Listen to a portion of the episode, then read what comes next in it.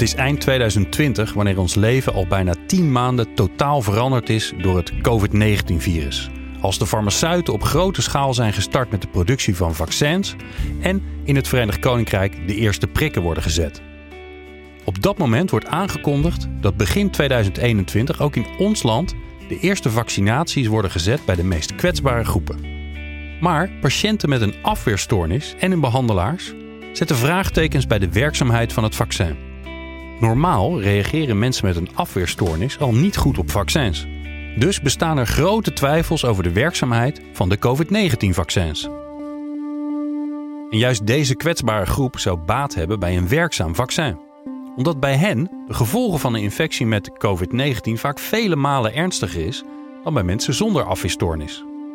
Daarom hebben zij zich vaak maanden opgesloten in hun huis, samen met hun gezinsleden, om de risico's op besmetting zoveel mogelijk te vermijden.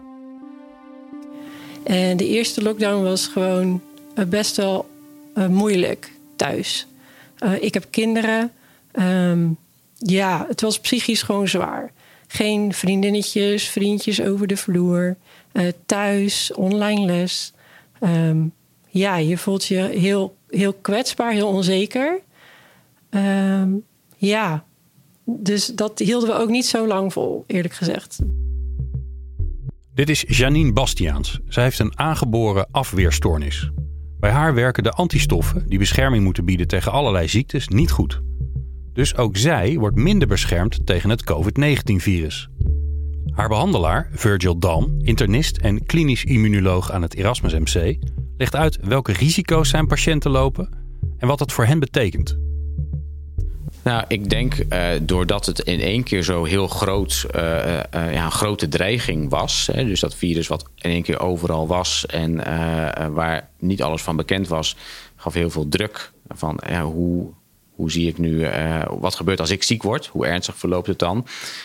en dat die maatregelen die werden ingesteld van lockdown, thuiswerken, ja, dat die soms in veel extremere mate moesten worden doorgevoerd bij deze mensen. Die dus inderdaad echt contacten vermeden, uh, niet meer naar werk konden. Of hun kinderen niet naar school durfden laten gaan omdat ze bang waren voor besmetting. En we kennen gezinnen die in de afgelopen anderhalf jaar echt met z'n vieren anderhalf jaar in huis hebben gezeten, een blokje omgingen, uh, s'avonds met z'n vieren, familieleden alleen maar zien als de familie in de tuin staat. Uh, dus echt dat soort uh, voorbeelden zijn er talrijk, dat mensen zich heel erg ja, proberen te beschermen en dus echt in een zelfisolatie gingen. Ook Filip Eftimov, neuroloog en behandelaar van patiënten met ontstekingen aan de perifere zenuwen, denkt daarbij aan ziektes als CIPD en MS, ziet dat zijn patiënten zich vaak volledig terugtrekken in hun kleine huiselijke kring. Hoe groot is de angst en onzekerheid bij zijn patiënten voor een besmetting? enorm, denk ik. Als ik kijk naar de meeste patiënten die zeker tijdens de eerste golf, toen er ook nog helemaal onbekend was hoe, uh, hoeveel risico het met zich meebracht, hebben de meeste mensen zich volledig afgesloten. En dat hangt natuurlijk ook toch vaak ook in karakterstructuur, denk ik, van, van, uh, van de mens zelf. Hoeveel risico's je neemt. Maar uh, ik heb wel genoeg eh, verhalen van mensen die echt maanden nagenoeg niet buiten zijn geweest. En, en en zelfs daarna. Dus je zag dat het aan het begin durfde niemand bijna buiten te gaan. Maar dat gold ook voor, voor gezonde sommigen. Maar bij, bij deze, deze groep in het extreme. Ja. Het is zomer 2020 als de eerste vraag bij ZonMW binnenkomt over onderzoek naar de werking van het vaccin bij mensen met een afweerstoornis. ZonMW is de Nederlandse organisatie van gezondheidszorgonderzoek en zorginnovatie. Benien Vingerhoed, hoofdafdeling translationeel onderzoek van ZonMW, weet als geen ander hoe kwetsbaar deze groep is en welke risico's zij lopen. We weten allemaal in corona hoe deze patiënten het ongelooflijk moeilijk hebben gehad. Deze patiënten zijn natuurlijk niet, uh, die zijn sowieso heel kwetsbaar. Als zij corona krijgen, weten ze eigenlijk zeker dat ze daar ernstige gevolgen van krijgen.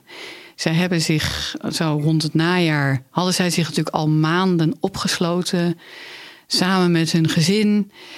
Um, uh, en ze kunnen daar eigenlijk zelf niks aan doen. En wat zou het nou mooi zijn als we weten dat die vaccins wel bij hen werken. Omdat ehm, daar waren eigenlijk wel hele grote zorgen over. Van ja, zodra ik hebben vaccins, kunnen wij met een gezond immuunsysteem weer op pad. En zij kunnen nog steeds niet verder. Er bestaan dus grote zorgen over de werkzaamheid van het vaccin bij de groep patiënten met een afweerstoornis. Internist Virgil Dalm van het Erasmus MC. Nou, uh, waar we natuurlijk eigenlijk meteen op zijn uh, gedoken, is dat op een gegeven moment dat we wisten dat die vaccins eraan kwamen. En van ja, oké, die vaccins, dat gaan. En dat is natuurlijk ook een beetje zo gezegd. Hè, als we nu eenmaal gaan vaccineren, dan krijgen we corona er wel onder. Dat, dat was uh, elke keer de boodschap. Nou, we moeten wachten tot er vaccins zijn. En dan gaat het, krijgen we dat wel, probleem wel weer, wel weer goed. Maar met de komst van die vaccins, of dat dat steeds dichterbij kwam, gingen wij natuurlijk steeds meer nadenken van ja, maar voor onze specifieke patiënten die wij dan zien en behandelen, wat gaan die vaccinaties betekenen? Want ik ben nog niet zo overtuigd dat die vaccinaties een goede uh, uh, immuunactiviteit geven en dus ook bescherming geven. In de tweede helft van 2020 zijn er door de fabrikanten van vaccins uitgebreide studies gedaan naar de werkzaamheid van de vaccins. Voor mensen met een gezond immuunsysteem waren de resultaten bemoedigend. Maar over de werkzaamheid bij kwetsbare groepen is er dan nog weinig bekend.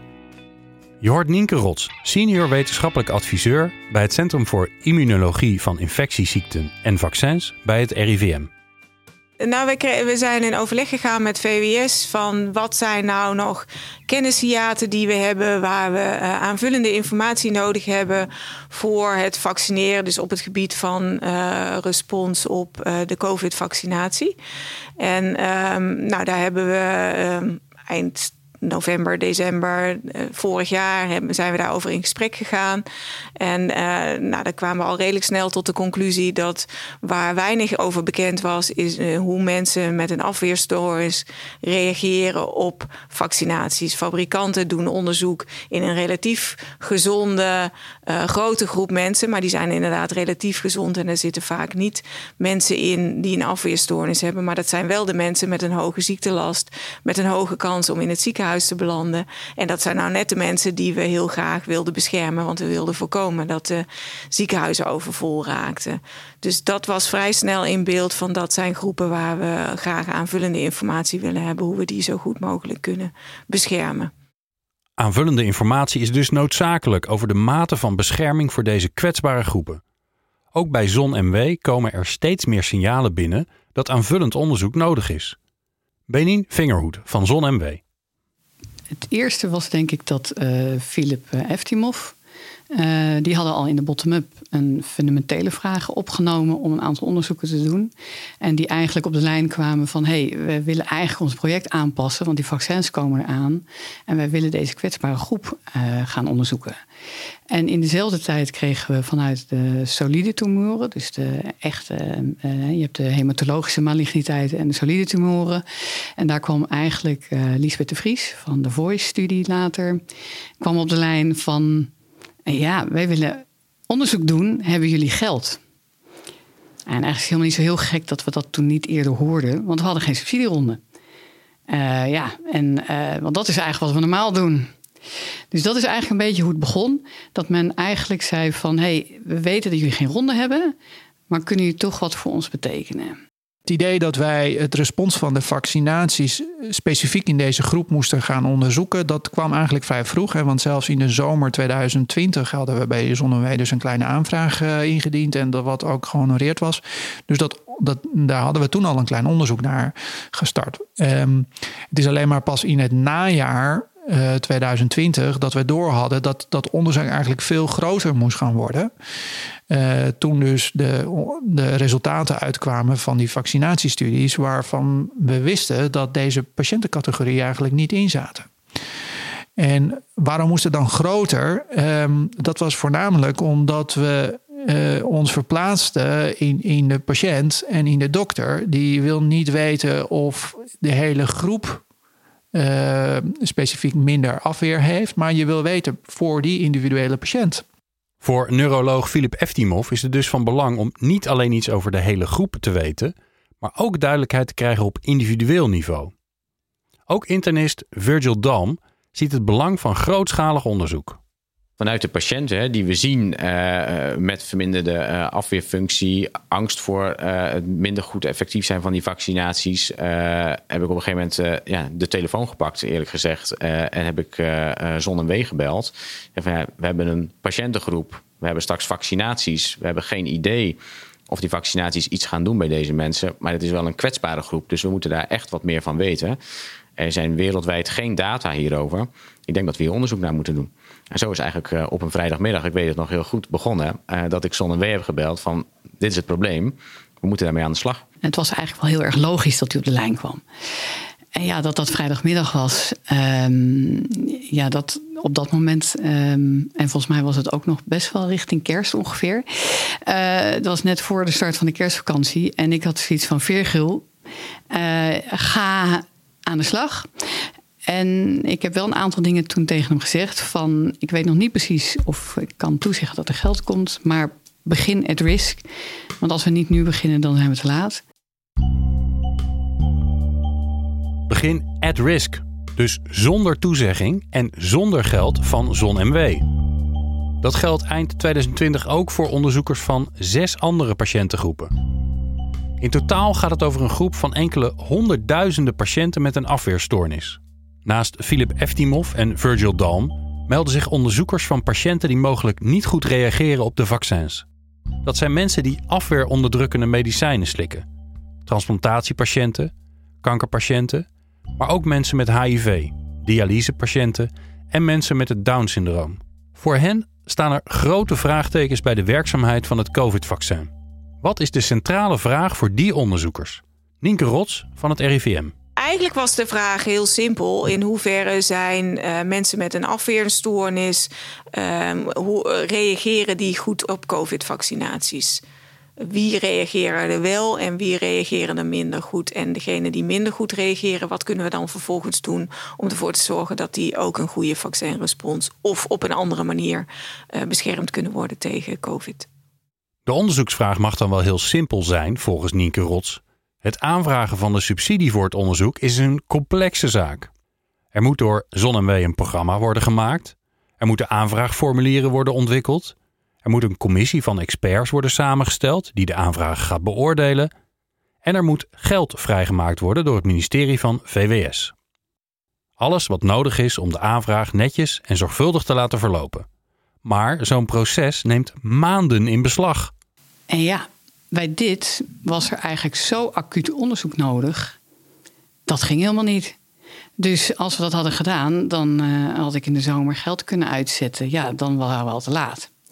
Dus we zaten heel dicht als Zonnewee op de actualiteit. En, en dat is eigenlijk het leukste wat ik ervan vind, dat, we, dat ik heel dicht op die onderzoekers. Want uh, dat is eigenlijk het mooiste wat er is. Dat je heel dicht uh, op de onderzoekers, op de patiënten, op de meerwaarde die je kan betekenen met onderzoek, dat je daar eigenlijk heel dicht op zit. En dat je samen vooral kan zorgen met al die partijen uh, dat je het verschil kan maken. En dat is eigenlijk waar Zonnewee als een soort ja, spin in het web, om wel met genoeg kennis van zaken.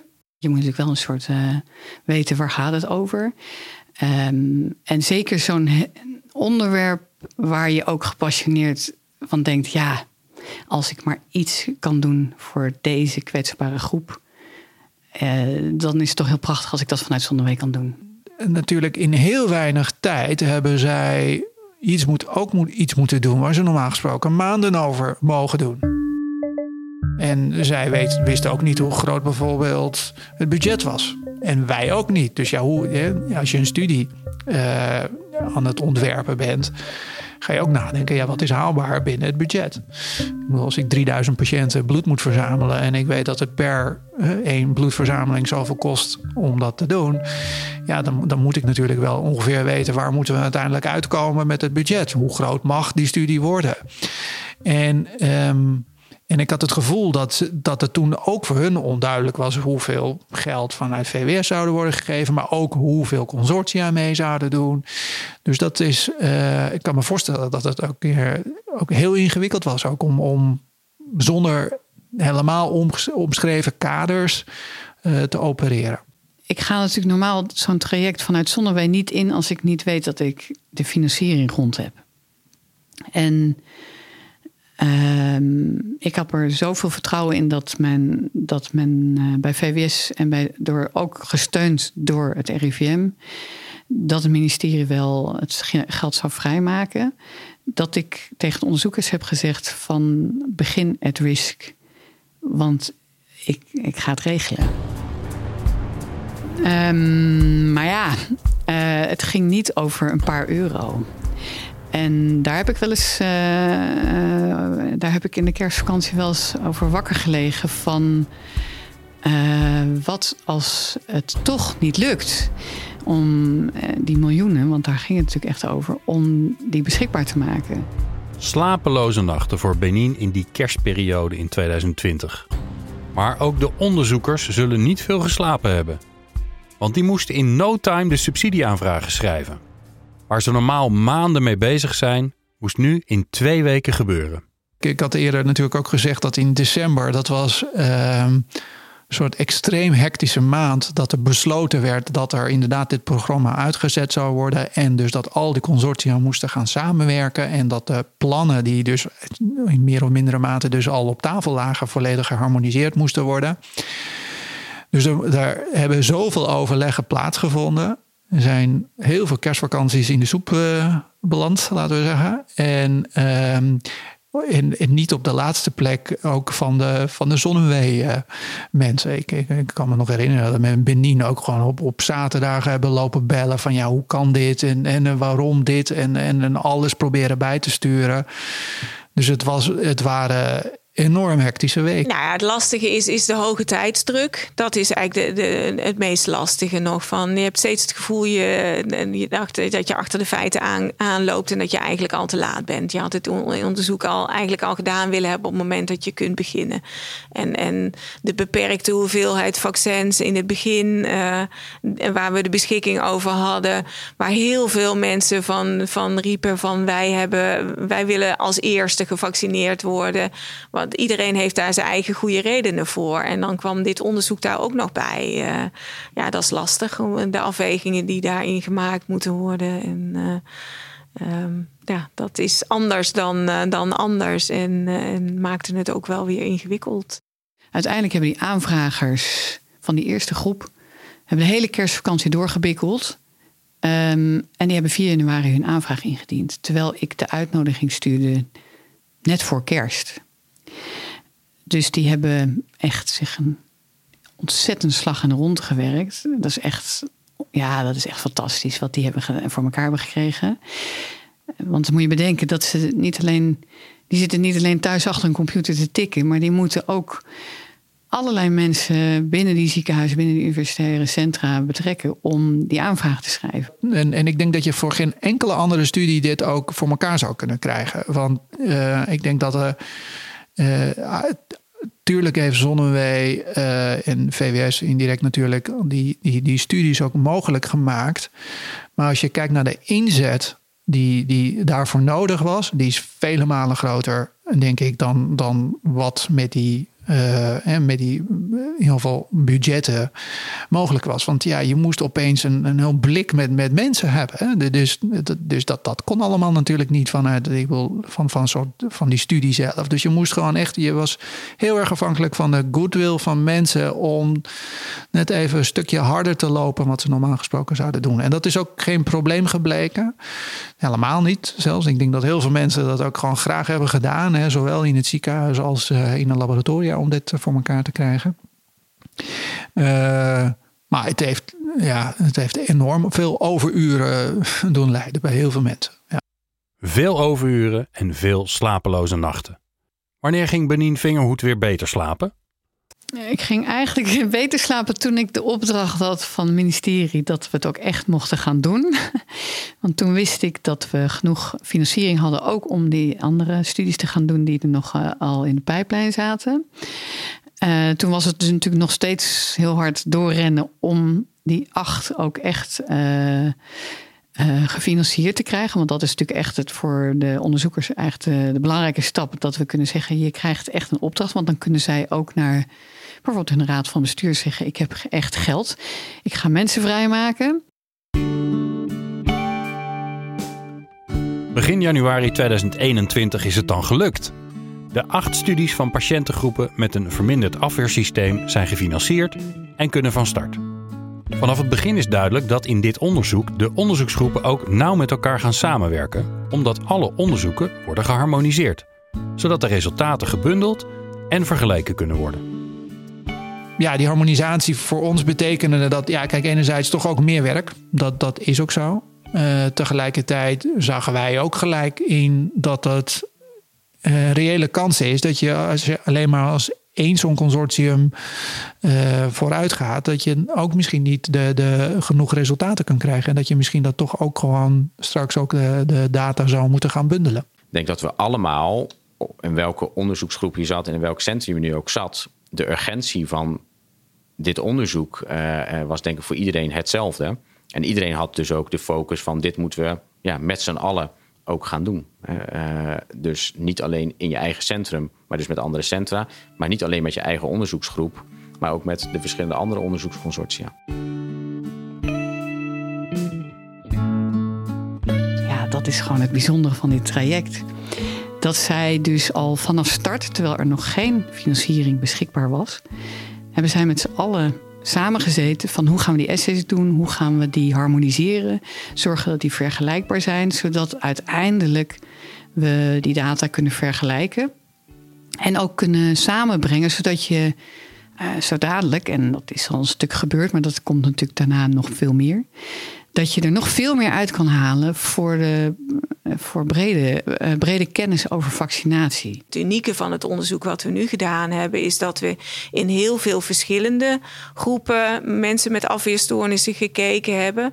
En ook binnen die groepen nog onderscheid gemaakt hebben in uh, mensen die verschillende medicatie krijgen, mensen met aangeboren afwijkingen, mensen met verschillende aandoeningen die het afweersysteem beïnvloeden. En dat hebben we in een gecontroleerde onderzoeksetting gedaan. Dat we echt voor vaccinatie um, een materiaal verzameld hebben. En op uh, vaste tijdstippen na vaccinatie. En het mooie is, is dat we dat voor al deze onderzoeken, het design hetzelfde gemaakt hebben. Dus er heeft harmonisatie plaatsgevonden van design van het onderzoek. Wat betekent vooraf en een maand na vaccinatie, zes maanden na vaccinatie en een jaar. Dat hebben we voor al die onderzoeken op dezelfde manier gedaan. En we hebben ook gezegd, we gaan dezelfde analyses uitvoeren voeren zoveel mogelijk. Zodat we uiteindelijk ook alle resultaten van de verschillende onderzoeken naast elkaar kunnen zetten. Doordat je dat, um, die uh, gegevens allemaal bij elkaar kan zetten, heb je eigenlijk veel meer dan die losse stukken. Dus uh, elders in de wereld worden die losse onderzoeken gedaan. Um, dus die zijn misschien zelfs ook al iets eerder beschikbaar. Um, maar niemand heeft die combinatie, die waardoor je dus die data onderling kan vergelijken met grotere populaties. En dat hebben ze in andere landen hebben ze dat niet zo georganiseerd. Een onderzoek met een unieke opzet, waar ook in het buitenland veel interesse voor is.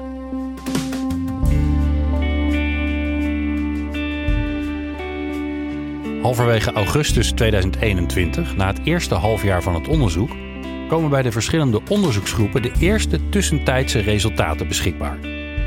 Maar hoe ga je daarmee om? Het zijn per slot van rekening maar tussentijdse resultaten. Daniel Warmerdam van ZonMW daarover. Nou, op een bepaald moment kwamen de eerste resultaten van de studies. En toen hebben we een, uh, hebben een perskennissessie georganiseerd. En wij zagen het eigenlijk zo als. Uh, er komen nu eerste resultaten. Dat is niet het, dat is niet het geheel. Hè. Dat zijn wat eerste uh, resultaten van de studies. En het was eigenlijk op het moment dat we dachten: ja, we weten niet of dit nu. hoe dat valt. Um, er was natuurlijk wel een discussie gaande over derde vaccinatie, uh, over beschermende werking van, van vaccins. En wij dachten, we gaan de pers even informeren dat, dat dit onderzoek er is. En dat, het, dat wij denken dat het heel belangrijk is en dat het ook bewijs kan genereren over wie en wel niet beschermd is. Op die perskennissessie in augustus van dit jaar presenteert Virgil Dalm de eerste resultaten van zijn onderzoek. Kort daarna presenteert ook Filip Eftimov zijn eerste resultaten. Virgil Dalm, wat we hebben gedaan, we hebben die mensen uh, gevaccineerd met twee keer Moderna-vaccin. En wat je ziet in de grote groep, dus over het algemeen, dat de meerderheid van de mensen vergelijkbare antistoffen aanmaakt als gezonde proefpersonen. En dat was voor ons dus eigenlijk ook wel deel verrassend omdat ze gekenmerkt worden juist door verminderde respons op vaccinaties in het verleden. Uh, en dat het grootste deel nu wel antistoffen lijkt te maken of maakte uh, na vaccinatie tegen COVID. Dan heb je natuurlijk een kleine groep uh, met mensen die minder antistoffen maken.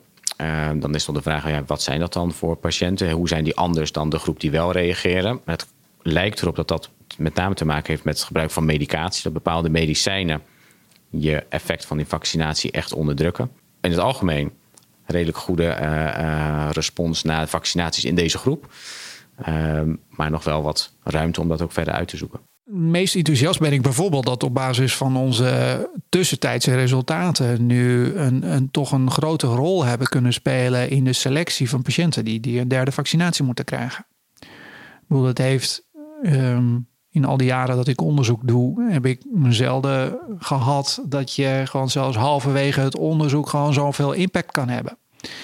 En dat, dat heeft natuurlijk vooral te maken dat je zo'n grote studie hebt opgezet, dat je daadwerkelijk gewoon uh, iets zinnigs kan zeggen op basis van zelfs tussentijdse resultaten dat gezegd hebbende blijven het wel tussentijdse resultaten. Zoals gezegd, het gaat uiteindelijk echt om de specifieke groepen. En van sommige groepen hadden we ook niet zo heel veel patiënten. Dus je moet uiteindelijk toch echt wel nog wel in, meer in detail kijken. Dus ik denk niet dat we er nog zijn, nog lang niet. Voor de patiënten die genoeg antistoffen aanmaken, zijn de tussentijdse resultaten van het onderzoek geweldig nieuws. Mensen die uh, inderdaad nu niet een derde vaccinatie, die waren heel erg opgelucht. dus uh, patiënten die meededen aan de studie en, en weten dat ze gewoon goede antistoffen aanmaken, die zijn heel erg opgelucht. we hebben altijd gezegd, ja, antistoffen maken alleen betekent niet dat je volledig beschermd bent. Dat geldt ook voor mij, denk ik. Uh, dus, maar ieder geval lijkt het met die specifieke medicatie wat zij gebruiken, de mensen die er wel antistoffen hebben, lijkt het in ieder geval dat, dat het afweer goed of nauwelijks eh, in ieder geval verschillend is dan van gezonden. Goed nieuws. De afweer van een grote groep patiënten in dit eerste deel van het onderzoek blijkt niet of nauwelijks af te wijken van gezonde mensen. Dat geldt ook voor een groot aantal patiënten van de andere onderzoeksgroepen. Maar er is ook een groep die geen of te weinig antistoffen aanmaakt na twee vaccinaties en in aanmerking komen voor een derde vaccinatie. Daniel Warmerdam.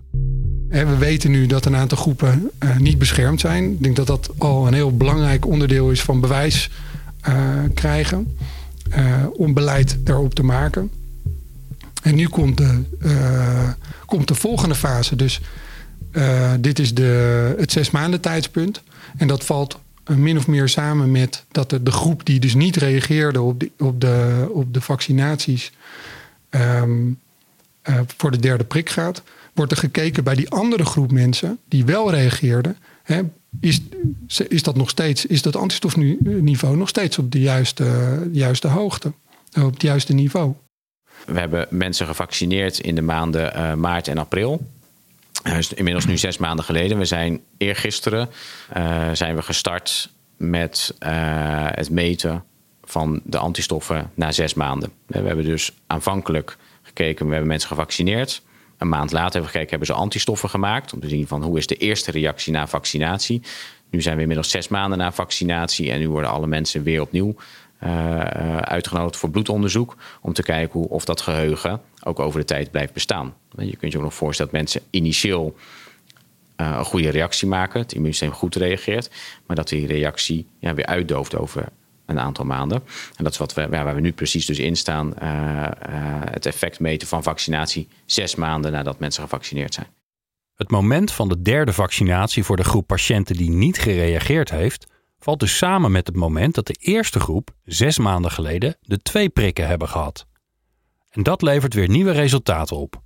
We gaan nu weer naar een periode met allerlei resultaten en uitkomsten zijn nog ongewis.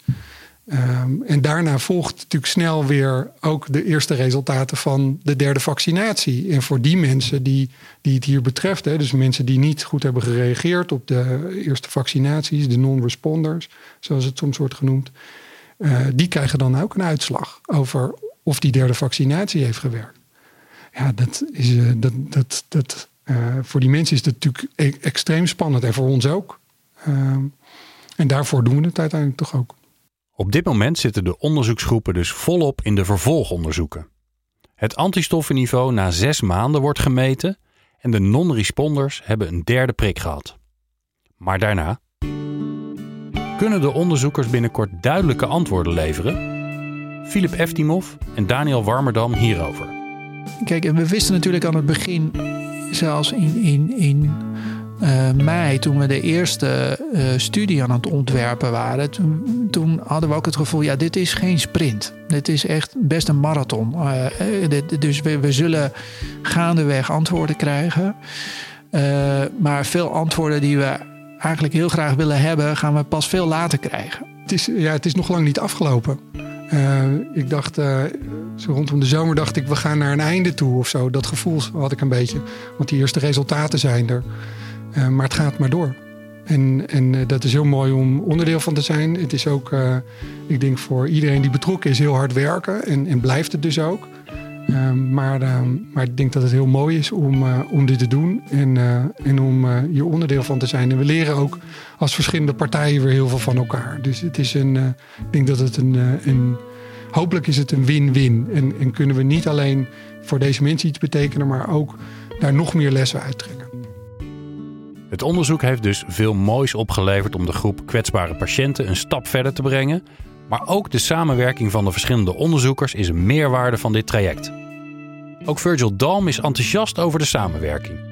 Het meest enthousiast is denk ik dat we echt uh, ja, een unieke samenwerkingen in hele korte tijd voor een heel belangrijk probleem hebben kunnen genereren. Ik denk dat dat echt wel uh, ja, heel uitzonderlijk is dat je in zo'n korte tijd niet één, maar verschillende onderzoeksconsortia hebt gestart in Nederland. Waarbij natuurlijk ja, ook heel snel wordt verwacht dat er gestart werd, maar ook resultaten werden verkregen. En dat iedereen datzelfde doel nastreefde, waardoor die samenwerking ja, echt als een, als een speer ging. Het laatste woord is aan Benin Vingerhoed. Voor velen is zij de speel in dit onderzoek. Waar is zij het meest trots op? Ik ben het meest uh, trots ben ik erop dat, um, dat Zonnewij dit um, heeft laten zien dat ze dit ook kunnen. Um, zeker omdat we vaak worden gezien als een hele bureaucratische organisatie. waar eigenlijk nou ja, meestal niks kan. Uh, ik,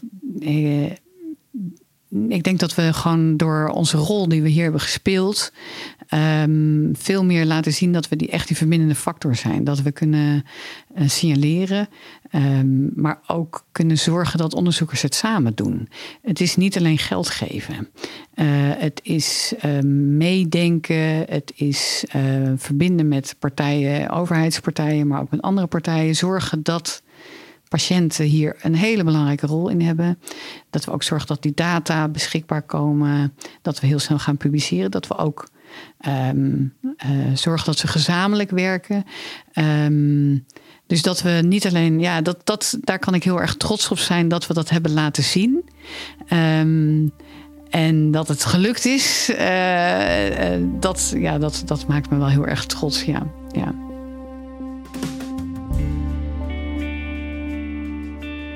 We begonnen met onduidelijkheid voor mensen met een afweerstoornis. In heel weinig tijd, onder ongelooflijk grote druk, is heel veel onderzoek uitgevoerd.